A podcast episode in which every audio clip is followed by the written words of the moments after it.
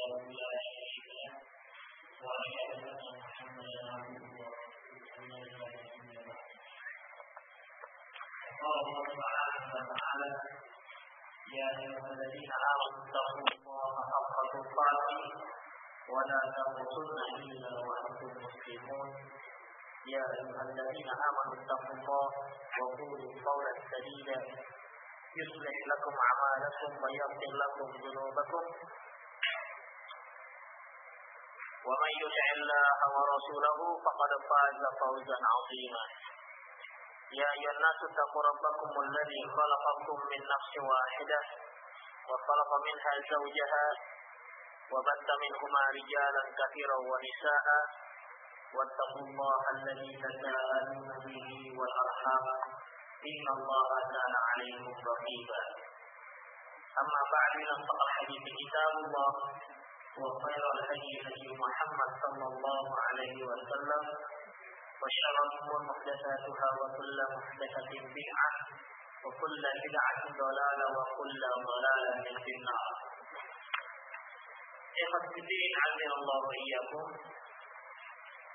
Kita masuk pada bab 203 bab tablir di tahrim al ikhtar in ziarah al kubur pengharaman keras bagi wanita uh, memperbanyak atau sering berziarah ke kuburan. Hadis yang diriwayatkan oleh Imam Tirmidzi dan Imam Ibnu Majah dengan sanad yang sahih. An Abi Hurairah radhiyallahu anhu qala dari Abi Hurairah radhiyallahu anhu qala dia dia berkata la'ana Rasulullah sallallahu alaihi wasallam jawarat al-kubur Rasulullah sallallahu alaihi wasallam melaknat wanita-wanita Wa fi riwayatin la'ana Allah. Dalam riwayat yang lain Allah yang melaknat. Hadis ini memiliki dua lafaz. Lafaz yang pertama yaitu la'ana Rasulullah sallallahu alaihi wasallam Rasulullah Sallallahu Alaihi Wasallam melaknat wanita-wanita penziarah kubur. Lafaz yang kedua, la'an Allah. Allah melaknat wanita-wanita penziarah kubur. Bil bab di antara fikih bab pertama yajuzu lin nisa ziyaratil ziyaratil kubur kama basadtu adillata dzalika fi kitabi Bahjan an-Nawili Syarah Riyadus Salihin Fa'agna al-Iyadah bahwasanya boleh bagi seorang wanita melakukan ziarah sebagaimana yang telah aku paparkan dalam kitabku Bahjatun Nazirin Syarah Riyadus Salihin dan tidak perlu diulang-ulang kembali. Apa isi daripada penjelasan uh, Syekh Sa'id Sa'id Al-Hilali rahimahullah hafizahullah. Penjelasan adalah tentang masalah la'anallah zawwarat. La'anallah zawwarat.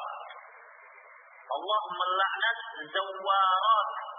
Zawwar adalah kata-kata sirah mubalaghah. Sirah mubalaghah ini menunjukkan sering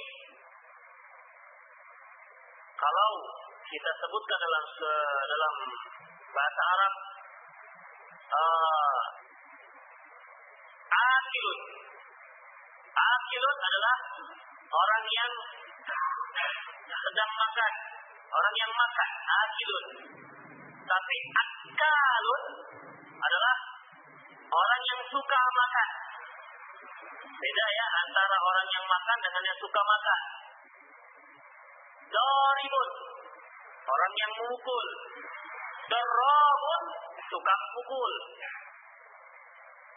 Kata-kata tukang, ya tukang makan, tukang pukul, tukang nangis, tukang dan seterusnya para hafidin menunjukkan satu makna berlebihan dan sering.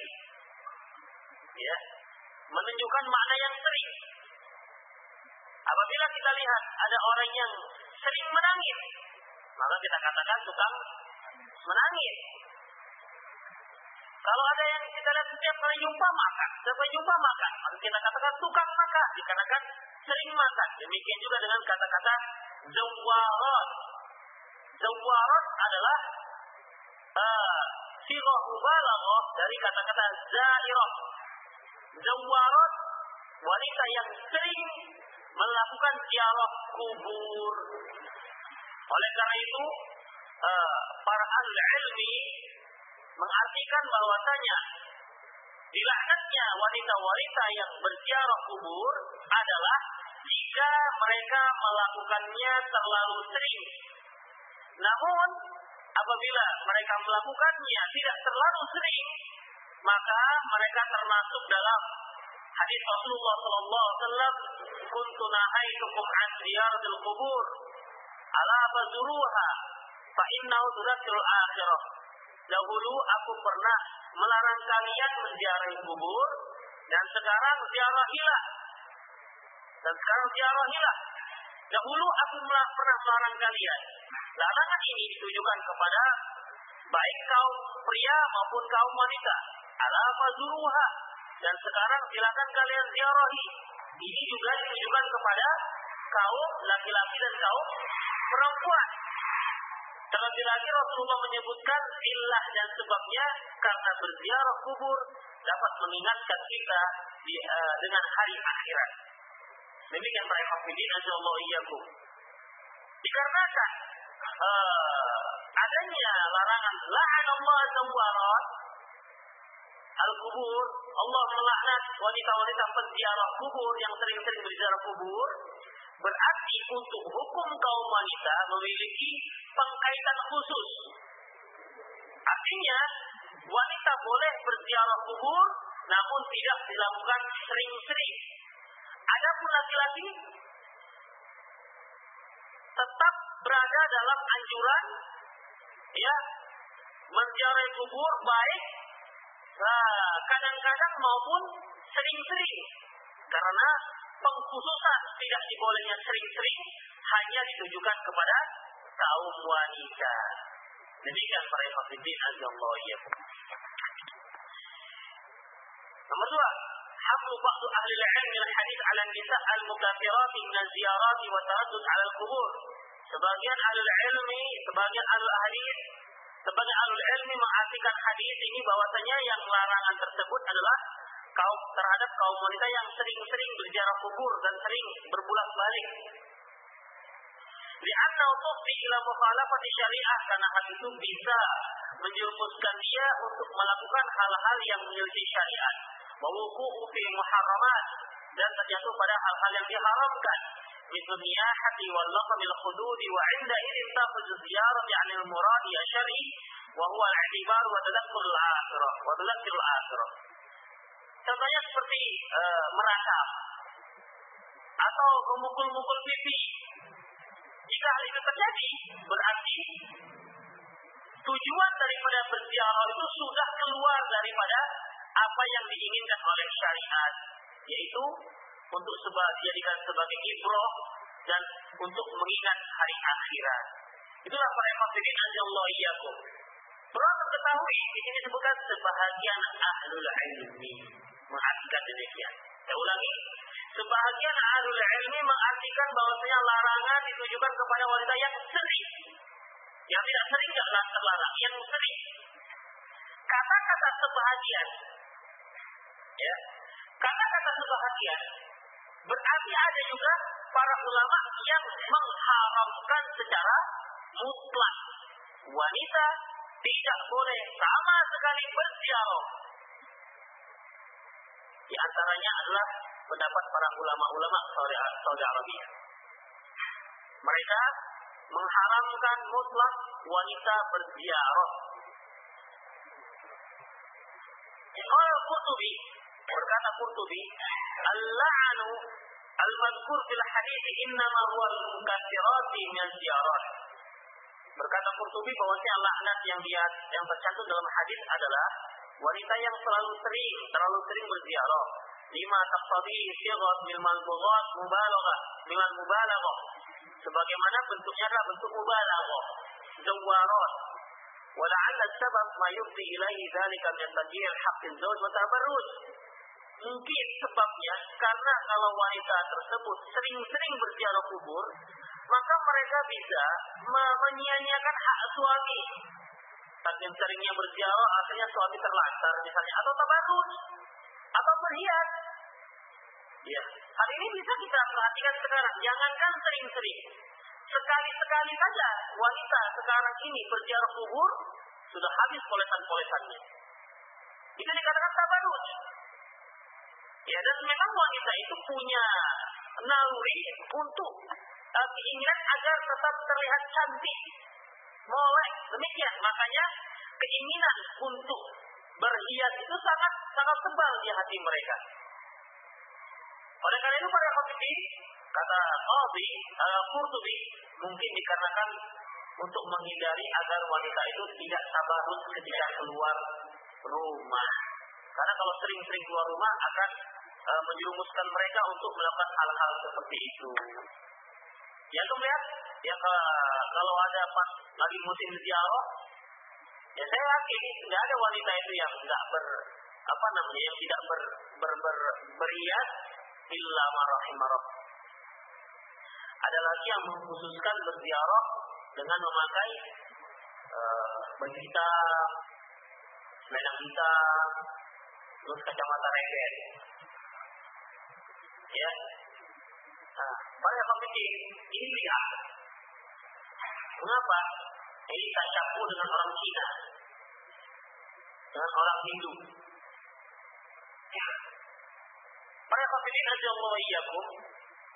Demikian juga dengan tanda duka cita mengikat apa namanya di tengah itu kain hitam ini juga tersapu dengan orang-orang kufar oleh fakir tidak ada dalam Islam. Wa mayansha'u min as-siyahati wa wa Atau bisa saja hal itu bisa menjerumuskan wanita itu merasa ya dia teringat lagi apa yang uh, nostalgianya dengan si mayit mungkin yang meninggal adalah suaminya atau anaknya. Ketika dia berziarah kuburan tidak lagi tidak lagi menjadi ibroh mengambil ibrah untuk mempersiapkan dirinya untuk akhirat, namun malah teringat kembali kenangan-kenangan masa lalu yang akhirnya dia pun merasa ini yang dihindari. Ya, ini yang di, dihindari. Para pemimpin Allah iyakum. Mengapa hanya kaum wanita yang dilarang seperti ini? Karena memang wanita itu lebih lemah. Perasaannya lebih mudah larut dengan perasaannya. Lantas, bagaimana kalau seandainya ada laki-laki yang berperasaan seperti wanita.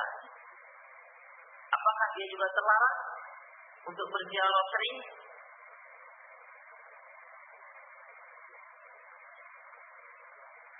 Para hadirin Allah kalau ada laki-laki yang punya perasaan seperti kaum wanita, ya kalau ada, maka hukumnya, ya hukum untuk laki-laki ini hukum untuk laki-laki sama seperti kaum wanita. Karena apa? Karena dikhawatirkan nanti dia akan terjerumus pada hal-hal yang diharamkan seperti uh, seperti meratap dan lain-lainnya. Waqad yuqalu idza amina jami'a dzalika fala mani'a min al-ibni lahunna li'anna tudzakkirul maut yahtaju ila rijal wan nisa. Dikatakan bahwasanya apabila semua hal itu aman dari kaum wanita itu, dari para kaum wanita, maka tidak ada larangan untuk tidak memberi izin. Jadi, ya tidak usah, tidak apa diizinkan saja kalau memang uh, kemungkinan besar mereka terjauh dari hal-hal seperti ini. Karena mengingat akhirat, karena hal itu bisa mengingat akan kematian, yang dibutuhkan baik kaum laki-laki maupun kaum wanita. Nah kalau Syaukani dengan Allah bagaimana yang diukir oleh Imam Syaukani dan Imam Allah. Wa aqarru bi qawlihi dia mengiyakan, mengaminkan dengan perkataannya wa hadza kalam huwa alladhi yanbaghi i'timadu fil jami' bainal ahadith al-bab al-muta'aridati fil zahir. Inilah ucapan yang layak untuk dipegang yang dapat mengempok mengkompromikan antara hadis-hadis yang zahirnya bertentangan. Bab selanjutnya Bab 204. Bab nahi anil qu'ud hatta tudu al janazah an manakib rijal. Bab larangan duduk. Bab larangan duduk hingga jenazah diletakkan dari bahu orang-orang yang memanggulnya. Perhatian para evakuasi. Kalau kita mengantar jenazah, kemudian jenazah itu yang diusung belum diletakkan dari usungannya dari bahu para pengusung, maka tidak dibolehkan orang yang menyertai mayat yang mengikuti mayat itu duduk.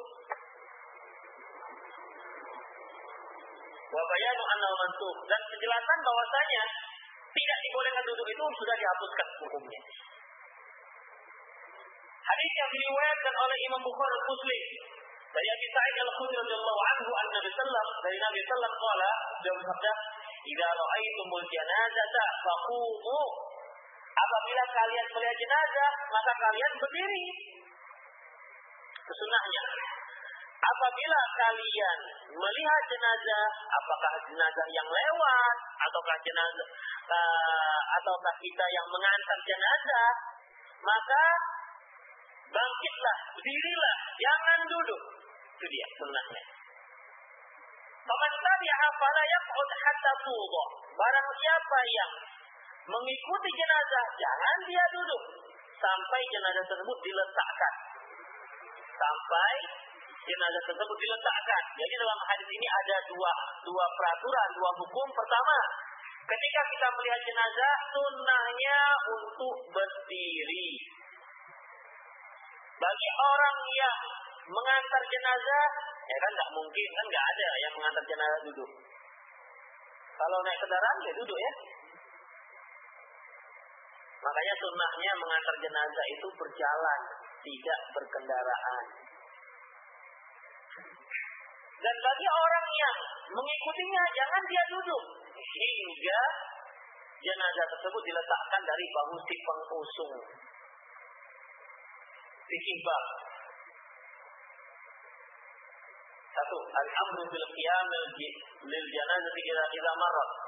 Perintah agar berdiri ketika jenazah melintas. Terutama ini kalau rumah rumahnya yang di pinggir-pinggir jalan itu dia disunahkan untuk bangkit.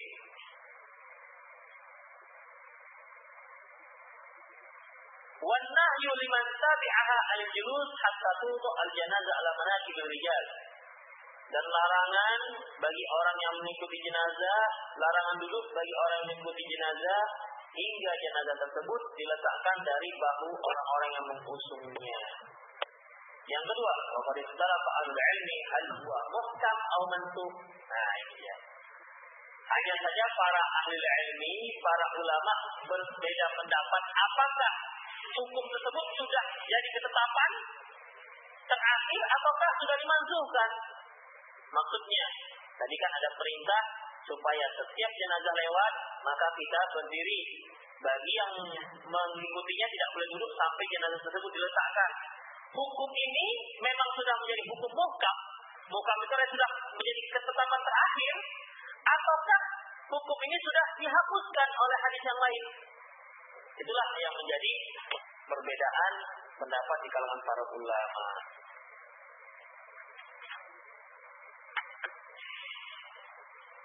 alladhi yadullu ala dalail. Apa yang dapat dibuktikan dari dalil-dalil? Anna nahya 'anil julus wal amru bil qiyam mansukun ala jami' anwa'ihi. Bahwasanya larangan duduk dan perintah untuk berdiri ketika jenazah lewat hukumnya sudah dimansuhkan. Nah, jadi antum nggak boleh, nggak usah lagi bangkit, lagi buat buat kunci, nggak usah lagi berdiri, Duduk saja. Lagi kita duduk jarak lewat jenazah, duduk saja. Awal-awalnya memang diperintah untuk berdiri, tapi hukum tersebut sudah dimansuhkan. Berdiri yang dimaksud dalam semua bentuk. Pertama, ia mujalis laha idamarat, yaitu orang yang berdiri ketika jenazah lewat itu dimasukkan. Musyai' laha inda intihaihi ila qabri hatta tuḍa 'ala al-ard. Demikian juga berdirinya orang-orang yang mengantar jenazah hingga sampai ke kuburan dan diletakkan dari bahu si pengusung. Wanasir yang menghapuskan hadis ini, hukum ini adalah hadis hadis Ali radhiyallahu anhu walahu iddat al-alfaz. Hadis Ali bin Abi Thalib ya yang memiliki beberapa lafaz. Pertama, Ra'ayna Rasulullah sallallahu Ra'ayna Rasulullah sallam qama faqumna wa. Kami pernah melihat Rasulullah berdiri.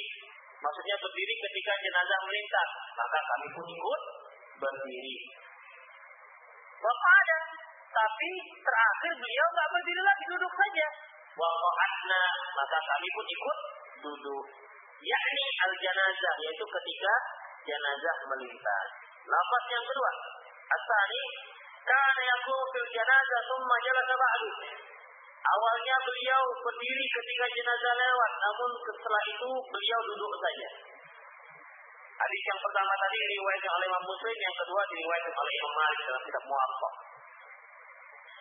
Wakil Abdin, dalam lafaz lain juga disebutkan dengan sanad yang hasan diriwayatkan oleh Imam At-Tauhari dalam kitab Syarh Ma'ani atas syahidtu janazah bil Iraq.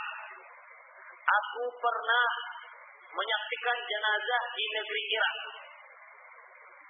Fara'aitu rijalan qiyaman yang tabiruna an Aku melihat orang-orang berdiri saja menunggu hingga jenazah tersebut diletakkan.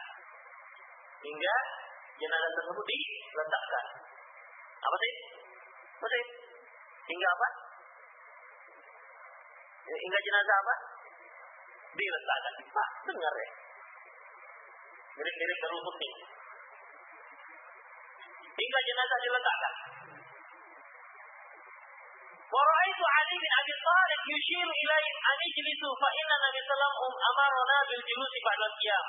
Dan aku melihat Ali bin Abi Thalib yushiru ilaihim menyuruh mereka memberi syarat. Ani jelisu duduk duduk.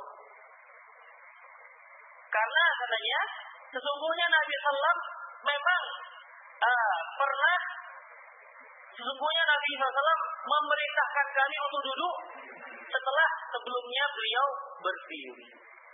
Jadi berdiri awalnya berdiri, namun setelah itu beliau menyuruh kita untuk duduk.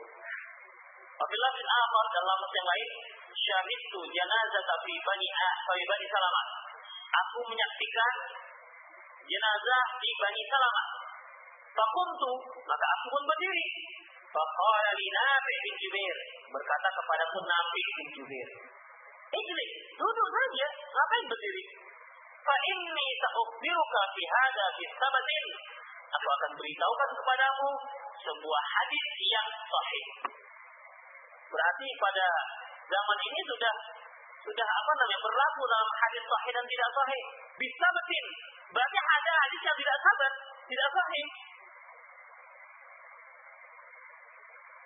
Haddatsani Mas'ud bin Hakam Az-Zarabi Az-Zurabi telah berkata kepadaku menceritakan kepadaku Mas'ud bin Hakam Az-Zurabi anna sami Ali bin Abi Thalib bahwasanya dia pernah mendengar Ali bin Abi Thalib berarti Ali bin Abi Thalib sahabat Mas'ud bin Mas'ud bin Hakam tabi'in dan Nafi bin Jubair adalah tabi tabi'in.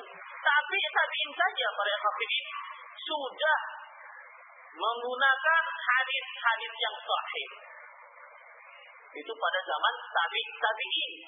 Bagaimana dengan kita sekarang yang sudah lebih 14 abad? Tentunya lebih membutuhkan hadis-hadis yang sahih.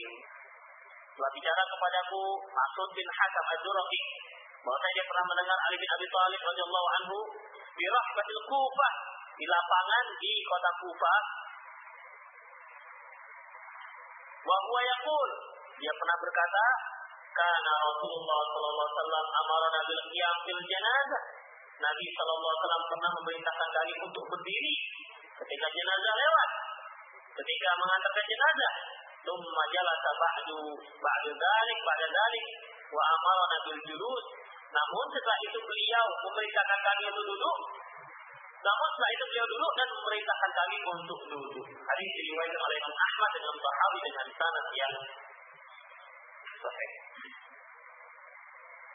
Baik. Lapas yang lain. Qala Rasulullah SAW al jenazah hatta tudah. Nabi SAW berdiri saja bersama jenazah hingga jenazah tersebut diletakkan ke ke tanah. Wa qala ma'ahu dan orang-orang pun ikut berdiri bersama beliau. Summa fa'ada ba'da dhalik. Lantas, namun setelah itu beliau duduk. Fa'amarahum bil qu'ud dan menyuruh mereka untuk duduk. Jadi para hafidin jelas sekali bahwasanya perintah untuk berdiri ketika jenazah lewat dan untuk tetap berdiri hingga jenazah diletakkan ke tanah ini adalah perintah yang sudah dimansuhkan. Hukumnya dimansuhkan, tidak lagi disunnahkan. Dengan artian, kalau seandainya jenazah lewat, kita tidak perlu lagi berdiri. Kalau jenazah, kalau kita mengantar jenazah sampai ke tempat tapi diri, duduk saja, tidak perlu menunggu hingga jenazah diletakkan.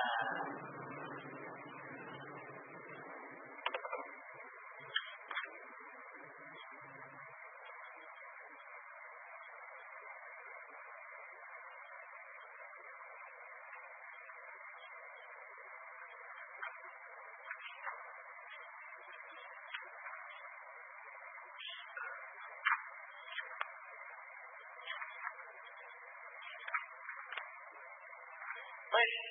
Kemudian di sini para hafidin karena karena ini ada pendapat sebagai ulama yang tidak demikian, di sini disebutkan perdebatan mereka, ya, perdebatan mereka ada yang menyebutkan bahwasanya perintah untuk berdiri itu adalah khusus untuk orang-orang yang mengikuti jenazah saja.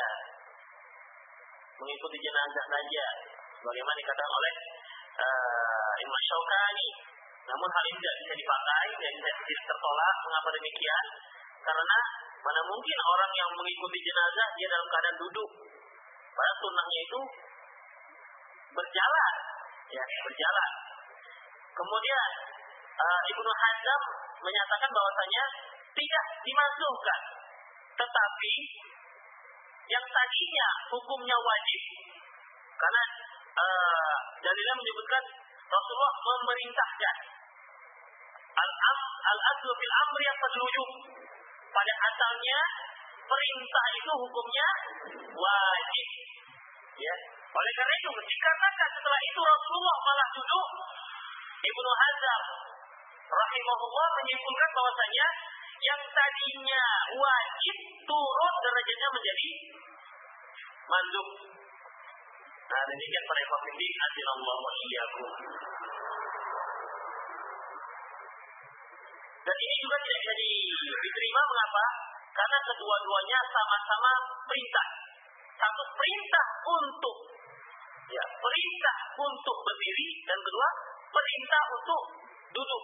Dan dua-duanya adalah uh, hadis kauli, hadis yang berkaitan dengan ucapan. Seandainya para ikhwatiddin ketika Rasulullah memerintahkan secara kauli, ucapan beliau memerintahkan untuk tetap berdiri. Namun beliau pernah duduk. Setelah itu beliau duduk tanpa ada perintah ucapan untuk duduk. Ini bisa dijadikan berubahnya hukum dari wajib ke mandub ke sunnah.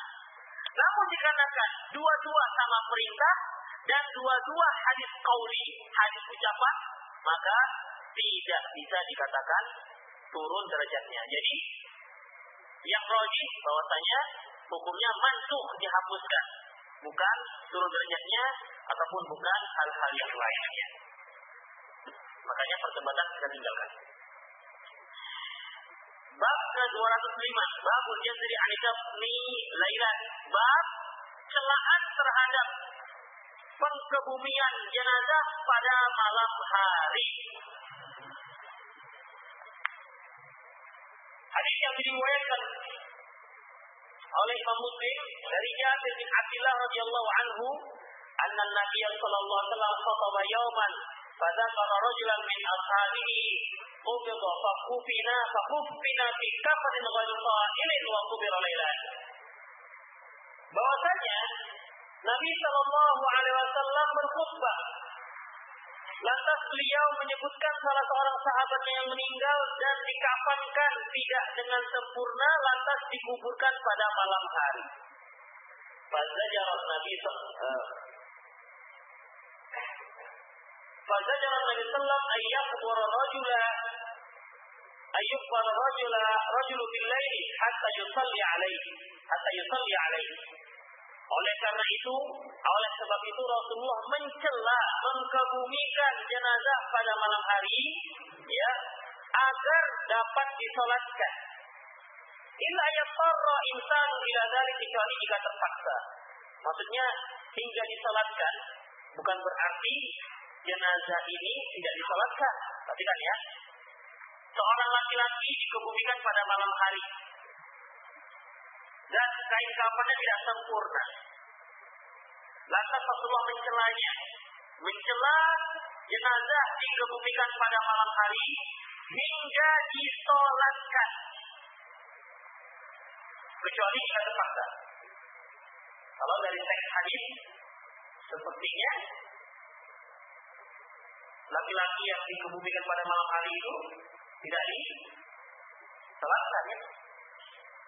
Rasulullah melarang mengebumikan uh, jenazah pada malam hari hingga disolatkan. Berarti kalau disolatkan boleh. Jadi apa apa apa fungsinya kata-kata hingga disolatkan atau larangan mengebumikan pada malam hari? Nah, para hadirin Allah ini makna hadisnya. Fikih bab tahrimu dafni lail diharamkan mengkebumikan jenazah pada malam hari.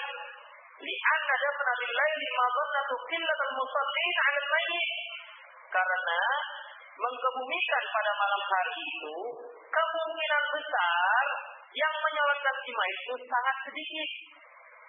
Jadi kata-kata hatta yusalliya hingga disolatkan bukan berarti maksudnya itu hingga disolatkan tadinya nggak disolatkan enggak. Artinya ya uh, Rasulullah melarang mengkebumikan mayat pada malam hari ya pada malam hari agar agar kalau dikebumikan pada siang hari itu dapat disolatkan oleh banyak kaum muslimin. Kalau dikebumikan pada malam hari, kemungkinan besar kaum muslimin sedikit yang menyolatkannya. Contohnya saja kalau dia meninggal pada jam 9 malam, dikafankan, kemudian disolatkan, berapa orang yang datang untuk menyolatkannya? Oleh karena itu, ya, oleh karena itu di apa namanya diperintahkan untuk mengkebumikannya pada siang hari. Fazajar Rasulullah menjadi lailan hatta yakin nahar. Maka Nabi SAW mencela pengkebumian pada malam hari hingga datang siang hari. Jadi kalau si jenazah meninggal pada malam hari, tunggu besoknya dikebumikan, diselenggarakan.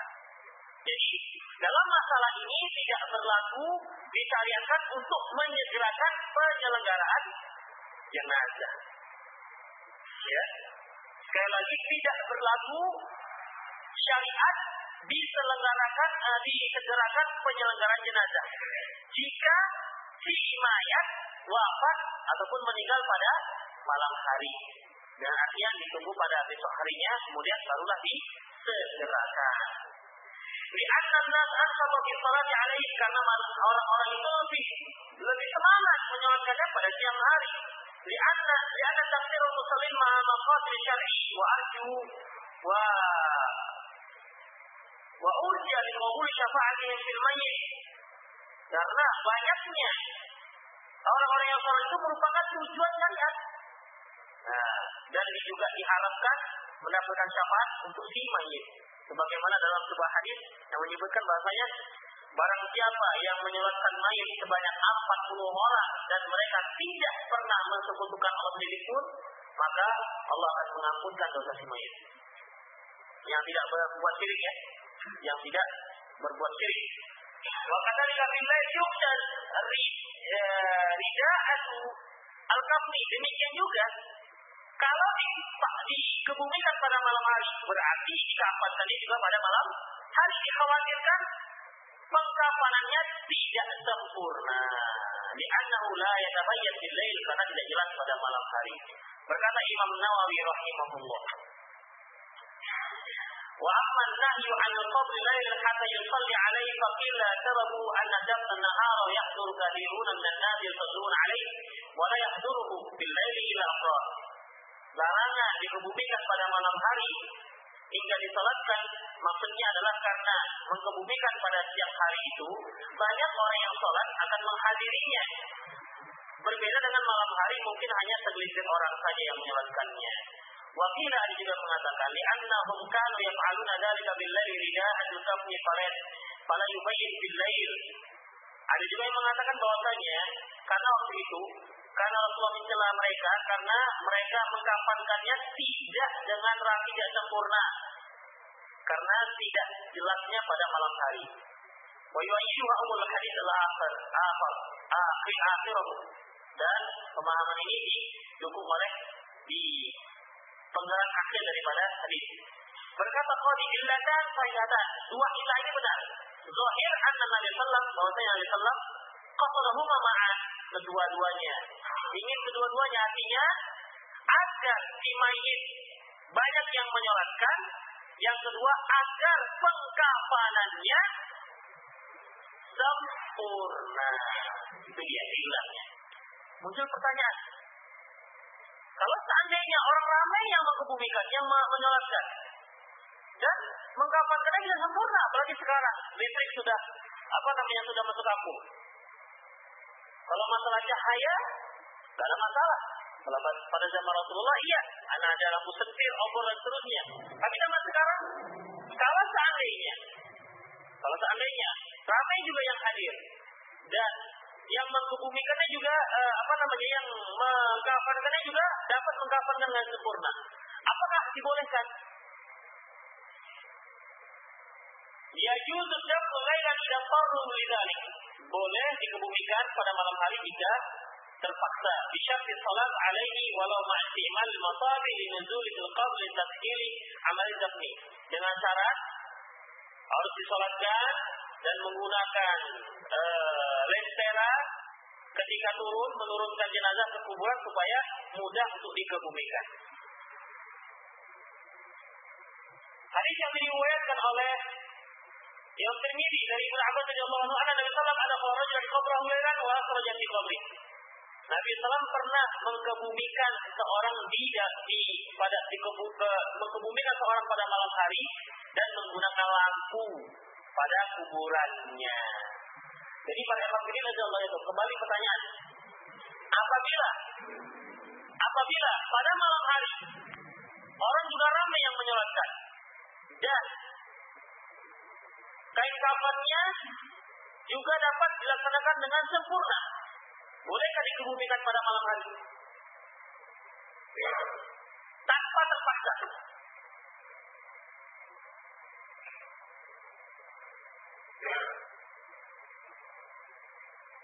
Tadi sebab larangan apa pertama? Bangun, bangun, daun. Kain kafannya tidak sempurna. Yang kedua, tidak banyak menyolatkan, kan itu larangannya. Nah sekarang, pada malam hari, kemungkinan banyak yang menyolatkan. Dan mengkafankannya dapat dikapan yang sempurna. Namanya juga ada lampu. Boleh nggak dikebumikan pada malam hari tanpa terpaksa?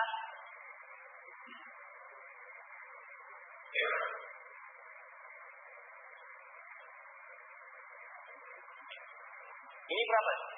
Dua. Masih sadar. Masalah cuaca mendukung untuk itu. Saya pun ngantuk ini. Nah. Boleh apa enggak? Enggak, boleh. Gimana? Boleh. Di sini enggak? Boleh. Ikut Enggak boleh. Enggak boleh. Karena dalam hadis dikatakan illa masturro. Ya. Illa ayat tarjizat ladalik kecuali terpaksa. Artinya para imam kalau seandainya pada malam hari ramai menyolatkan tunggu saja esok harinya, pasti akan lebih ramai gitu maksudnya. Ya, pasti akan lebih ramai. Kalau seandainya pada malam hari sempurna mengkafan, mengkafankannya, pasti esok harinya lebih sempurna. Ya apalagi sempurna itu kan tidak harus dalam keadaan terang. Bisa saja mengkafankan ngantuk atau banyak hal ya. Banyak hal. Yang jelas pengkafanan itu lebih sempurna jika dilakukan pada siang hari. Kecuali terpaksa. Oleh karena itu Nabi SAW pernah mengkebumikan sahabatnya pada malam hari itu dikarenakan terpaksa. Kalau dia terpaksa, walaupun banyak yang hadir, maka tetap pada siang hari.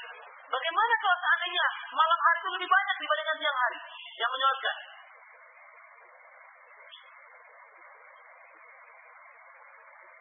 Gimana?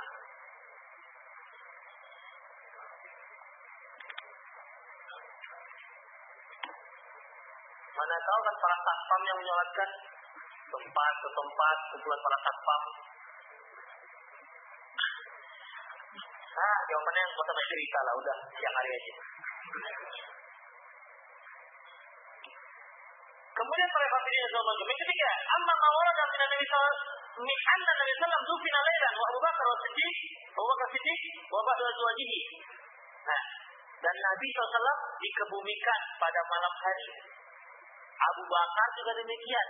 Demikian juga sebagian para istri-istri beliau. Ini bagaimana? Padahal Rasulullah melarang. Fa'ajaba Ibnu Hazm fil mahalla. Nabi SAW menjawab pada kitab mahalla. Bikaulihi. Kullu man dufina laylan minhu alaihissalam wa min azwajihi wa min ashabih radhiyallahu anhum fa inna ma dzalika lidhawati ujibat lidzalik yang dikebumikan pada malam hari, apakah itu Rasul ataupun Abu Bakar ataupun sebagian istri-istri beliau dan para sahabat dikebumikan pada malam hari dikarenakan darurat waktu itu. Min khafi dikarenakan khawatirnya desak-desakan. Ya, khawatirnya desak-desakan. Au khafir liharri ala man hadar atau dikhawatirkan panas yang menyengat orang-orang yang hadir. Waharul Madinah syadid dan panasnya kota Madinah itu sangat hebat. Makanya Madinah itu terkenal dengan demamnya. Madinah terkenal dengan demam panasnya. Dan sebuah hadis dikatakan bahwa demam panasnya Madinah itu meng, apa namanya e, menfilter orang-orang munafik, orang-orang yang enggak yang enggak kokoh Islamnya masuk ke Madinah. Bagaimana dalam hadis yang diriwayatkan oleh Imam Bukhari ada dua orang yang datang kepada Rasulullah waktu itu waktu itu dia sedang sakit panas. Dia datang kepada Rasulullah ya Rasulullah, uh, saya ini sedang sakit panas, panas Madinah. Umayyah Srik. Lantas kata Rasulullah, uh, kamu pergi ke unta saya dan minum air kencingnya. Minum air kencing unta itu halal apa haram? air kencing unta hukumnya halal. Pokoknya Nah, haram. Kalau tai kambing boleh nggak dimakan? Tai kambing itu kan bulat-bulat. Dimakan. Oh, disimpan jadi jimat. nah, boleh nggak makan tai kambing? Tai kambing itu najis apa tidak? Itu dulu lah. Tidak. Nah, jadi kalau antum pandai mengolah tai kambing menjadi majus, memang berkhasiat, obat kuat, itu boleh. Nah, demikian. Demikian juga air kencing unta. Unta itu boleh dimakan. Halal dimakan. Sesuatu yang keluar dari yang halal dimakan itu tidak najis walaupun bentuknya kotoran. Bentuknya kotoran, tidak najis. Ya, nah, demikian para hafidin. Namun dia tetap saja ada hukum yang lain yaitu menjijikkan. Menjijikkan ini berkaitan dengan orangnya. Ada yang nggak jijik? Selera dan yang kambing itu misalnya. diolah yang menjadi apa begitu kan, taruh rendang sedikit, taruh merica, digongseng-gongseng, goreng, nanti rasa crispy ya. Ada demikian. Para hadirin azallahu ya intinya ya, sesuatu yang keluar dari benda hewan yang halal itu tidak najis intinya. Ya, tidak najis. Masalah siapa mau makan terserahlah. Termasuk kotoran ayam itu nggak najis. Ya, kotoran ayam nggak najis. Tapi jangan lupa tentang najis ada kotoran ayam atau ini dia ini nggak najis. Kalau baunya kan mengganggu. Ada tiga para hafidin Allah iyyakum. Jadi kamu pergi ke sana ke ustaz saya minum air kencingnya. Maka diminum pergi mereka ke sana berdua diminum air kencing unta Rasulullah dan mereka pun sembuh. Setelah itu beliau bunuh orang yang pengembala unta Rasulullah. Unta beliau dicuri. Maka untanya dicuri dan mereka lari. Lari murtad. Cobalah. Sudah disembuhkan oleh air kencing untanya Rasulullah. Pengembala unta Rasulullah ini bunuh. Untanya dicuri. Dan mereka murtad. Lantas beliau tersebut sampai ke gelap dan sampai kepada salah seorang sahabat yang bernama Salah bin Aqwa. Dia ini sahabat yang larinya sangat kencang menyamai kuda. Makanya kalau dia perang, Rasulullah memberi dia bahagia seperti orang yang naik kuda. Karena kencangnya larinya. Dia kejar ini. Sampai dapat dua-dua. Ditawan. Kemudian Rasulullah menghukum pertama motong tangannya, mencongkel uh, matanya, dan kemudian dibunuh disalib. Nah demikian. Para hadirin Allah ya. Intinya adalah mengenai demam demam Madinah. Makanya Rasulullah SAW dikebumikan pada malam hari. ataupun mungkin ada alasan lain yang dibolehkan untuk mengkebumikan pada malam hari. La yahilu li ahadin ayyadhunnu bihim radhiyallahu anhum khilaf. Tentunya kita tidak halal, tentu halal bagi seorang pun berprasangka bahwasanya para sahabat melanggar sabda Rasulullah sallallahu alaihi wasallam. Bab selanjutnya bab nahi an dafni fil awqat salasa bab dilarangnya mengkebumikan mayat pada tiga waktu yang insya Allah pada pelaksanaan kita. Dan bisa untuk begitu dibilang bab selanjutnya. Demikianlah mereka ini Aku mau lihat dalam SAW. Ya silakan.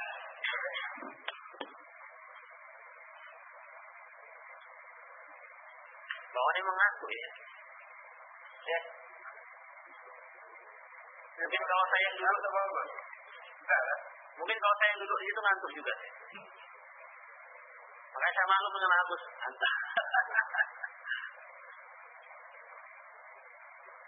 Pertanyaan silakan.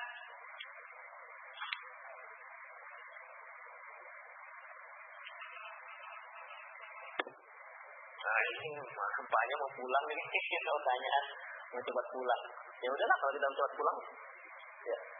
Sambil menunggu pertanyaan.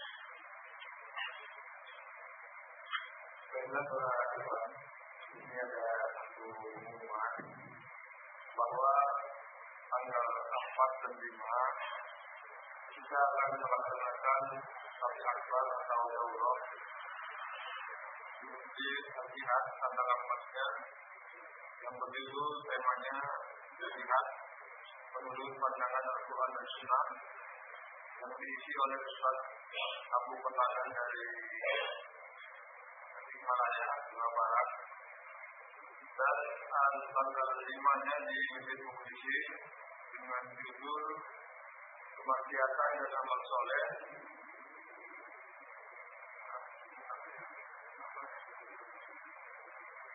apa? Mana masalah ini? Tidak apa ya? Apa saya tidak apa? Bilang apa Quran aja.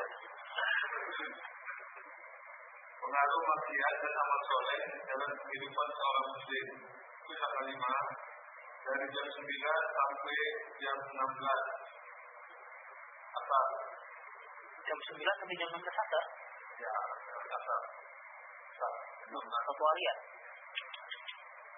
Jadi dua hari kita akan melaksanakan umroh. Oleh sebab itu pada kesempatan ini kita alhamdulillah dananya sedikit demi sedikit karena dua hari ini butuh butuh dana yang besar. Jadi kita kumpulkan pada malam hari ini sebagai khotimahnya Hari apa ini? hari. Sabtu dan Ahad. Nah, Sabtu dan Ahad. Demikianlah para ikhwah Pengumuman ini diharapkan semuanya partisipasinya apa pun yang kita rencanakan ini kalau jalan. Jadi kita mudah-mudahan kita tolong kita dukung